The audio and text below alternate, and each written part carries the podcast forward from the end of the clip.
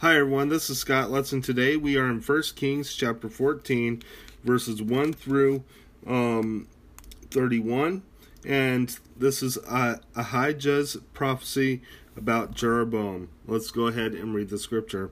At that time, Abijah, son of Jeroboam, became ill, and Jeroboam said to his wife, Go disguise yourself to the so you won't be recognized as the woman of Jeroboam wife of Jeroboam. Then go to Shiloh. Ahijah the prophet is there, the one who told me I would be king over the people.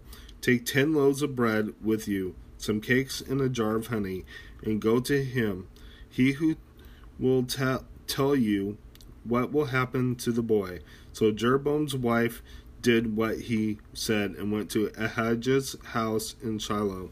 Now Ahijah could not see. His sight was gone because of his age. But the Lord had told Ahijah, Jeroboam's wife is coming to you, ask to ask about her son, for he is ill, and you are to give her such and such an answer. When she arrives, she will pretend to be someone else. So when Ahijah heard the sound of her footsteps at the door, he said, Come in, wife of Jeroboam. Why this pretense? I have been sent to you with bad news. Go tell Jeroboam that this is what the Lord, the God of Israel, says I raised you up from among the people and made you a leader over my people Israel. I tore the kingdom away from the house of David and gave it to you, but you have not been like my servant David, who kept my commands and followed me with all of his heart doing only what was right in my eyes. You have done more evil than all who lived before you. You have made your for yourself other idols, God's idols made of metal. You have provoked me to anger and trusted me thrust me behind your back. Because of this, I am going to bring disaster on your house of Jeroboam. I will cut off from Jeroboam every last male in Israel, slave or free. I will burn up the house of Jeroboam as one burns down dung until it is all gone. Dogs will eat those belonging to Jeroboam who die who die in the city, and birds of the air who feed on those who die in the country. The Lord has spoken. As for you, go back home. When you set foot in your city, the boy will die. All Israel will mourn for him and bury him. He is the only one belonging to Jeroboam who will be buried, because he is the one, only one in the house of Jeroboam in whom the Lord, the God of Israel, has found anything good.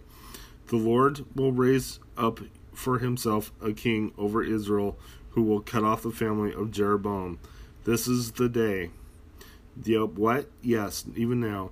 And the Lord will strike Israel so that it will be like a reed swaying in the wind in the water. He will uproot Israel from good land that he gave their forefathers and scatter them beyond the river, because they provoked the Lord to anger by making Asherah poles. And he will give Israel up because of the sins Jeroboam had committed and has caused Israel to commit. Then Jeroboam's wife got up and left and went to Tirzah. As soon as she stepped over the threshold of the house, the boy died. They buried him, and all the Israel Israel mourned for him, as the Lord had said through his servant the prophet Ahijah.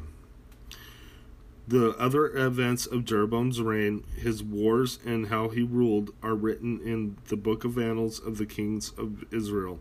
He reigned for twenty two years and then rested with his fathers, and Nadab his son succeeded him as king. Rehoboam, king of Judah. Rehoboam, son of Solomon, was a king in Judah. He was 41 years old when he became king and reigned 17 years in Jerusalem. The king, the city the Lord had chosen out of all the tribes of Israel in which he to put his name. His mother's name was Naamah. She was an Ammonite. Judah did evil in the eyes of the Lord. By the sins they committed, they stirred up his jealous anger, more than their fathers had done.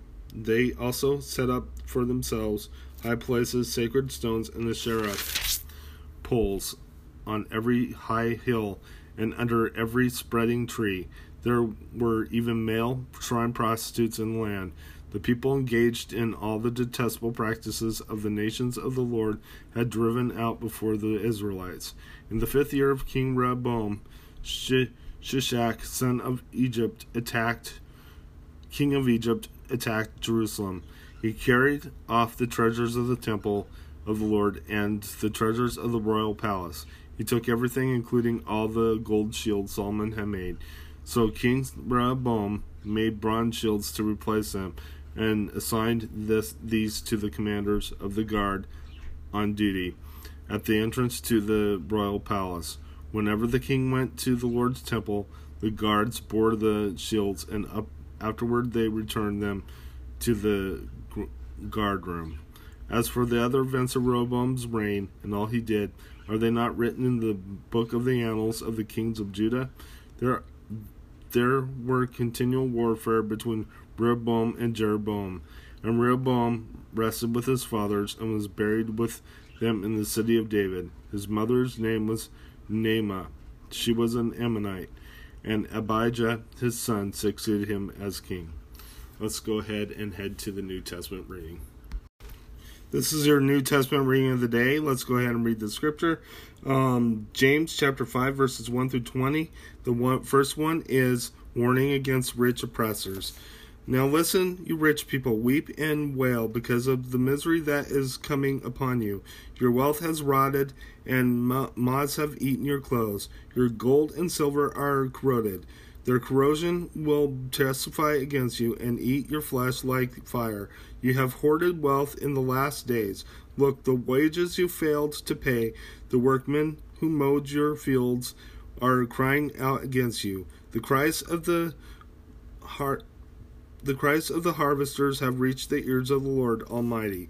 You have lived on earth in luxury and self indulgence. You have fattened yourselves in the day of slaughter. You have condemned and murdered innocent men who were not opposing you. Patience and suffering. Be patient then, brothers, until the Lord's coming. See how the farmer waits for the land to yield its valuable crops, and how patient he is for the autumn and spring rains. You too be patient and stand firm, because the Lord's coming is near.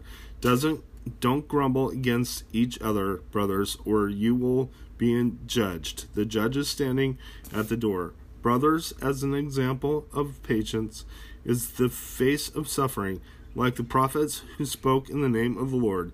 As you know, you can we consider blessed those who have preserved. You have heard of Job's perseverance and have seen what the Lord finally brought about. The Lord is full of compassion and mercy. Above all, my brothers, do not swear, not by heaven or by earth or by anything else. Let your yes be yes and your no and your no no, or you will be condemned. The father, prayer of faith. Is any of one of you in in trouble? He should pray. If anyone ha- is anyone happy, let him sing songs of praise. Is anyone of you s- sick? He shall call the elders of the church to pray over him and anoint him with oil in the name of the Lord. And the prayer offered of in faith will make the sick person well. The Lord will raise him up. If he has sinned, he will be forgiven. Therefore confess your sins to each other and pray for each other so that you may be healed. The prayer of a righteous man will has is powerful and effective. Elijah has, was a man just like us. He prayed earnestly that I would it would not rain, and it did not rain on the land for three and a half years. Again he prayed, and the heavens gave him gave rain, and the earth produced cro- its crops. My brothers, if one of you should wander from the truth, and someone should bring him back, remember this: whoever turns a sinner from the error of his ways will save him from death and cover over a multitude of sins. Let's go ahead and close in prayer. Dear God, I just praise you. I thank you for everything you've done. I lift you up on high. I praise you and thank you for your kindness and love and mercy. Forgive us of our sins, I pray. In Jesus' name, amen. God bless you. Have a good day.